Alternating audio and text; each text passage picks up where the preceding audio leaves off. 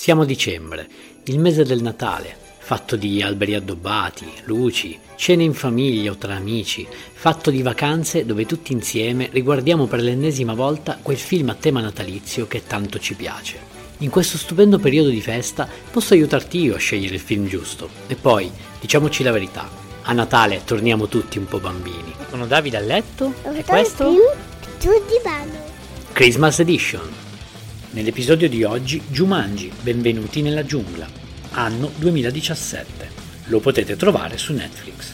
Nel cast abbiamo Dwayne Johnson, Jack Black, famoso per School of Rock, Kevin Hart, che abbiamo visto in diversi film, tra cui Think Like a Man, di quel del famoso film del 1995, tra l'altro questo film ha anche un seguito del 2019 chiamato Jumanji Next Level, Parliamo comunque del solito famoso gioco da tavola. Nel 1996 viene ritrovato appunto questo gioco in scatola su una spiaggia. L'uomo porta il gioco in scatola al figlio, Alex, che non se lo cagherà di striscio. Allora cosa fa questo stregato gioco?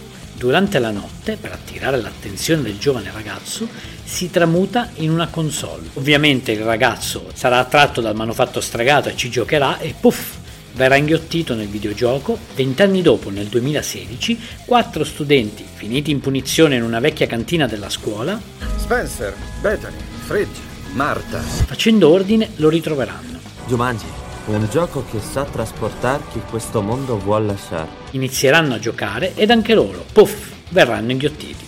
Si vedranno le dinamiche del gioco e partirà la divertentissima parte del film, quella che vedrà i ragazzi trasformati nell'avatar che avevano scelto all'inizio della partita. No! Sono un uomo di mezza età in sovrappeso!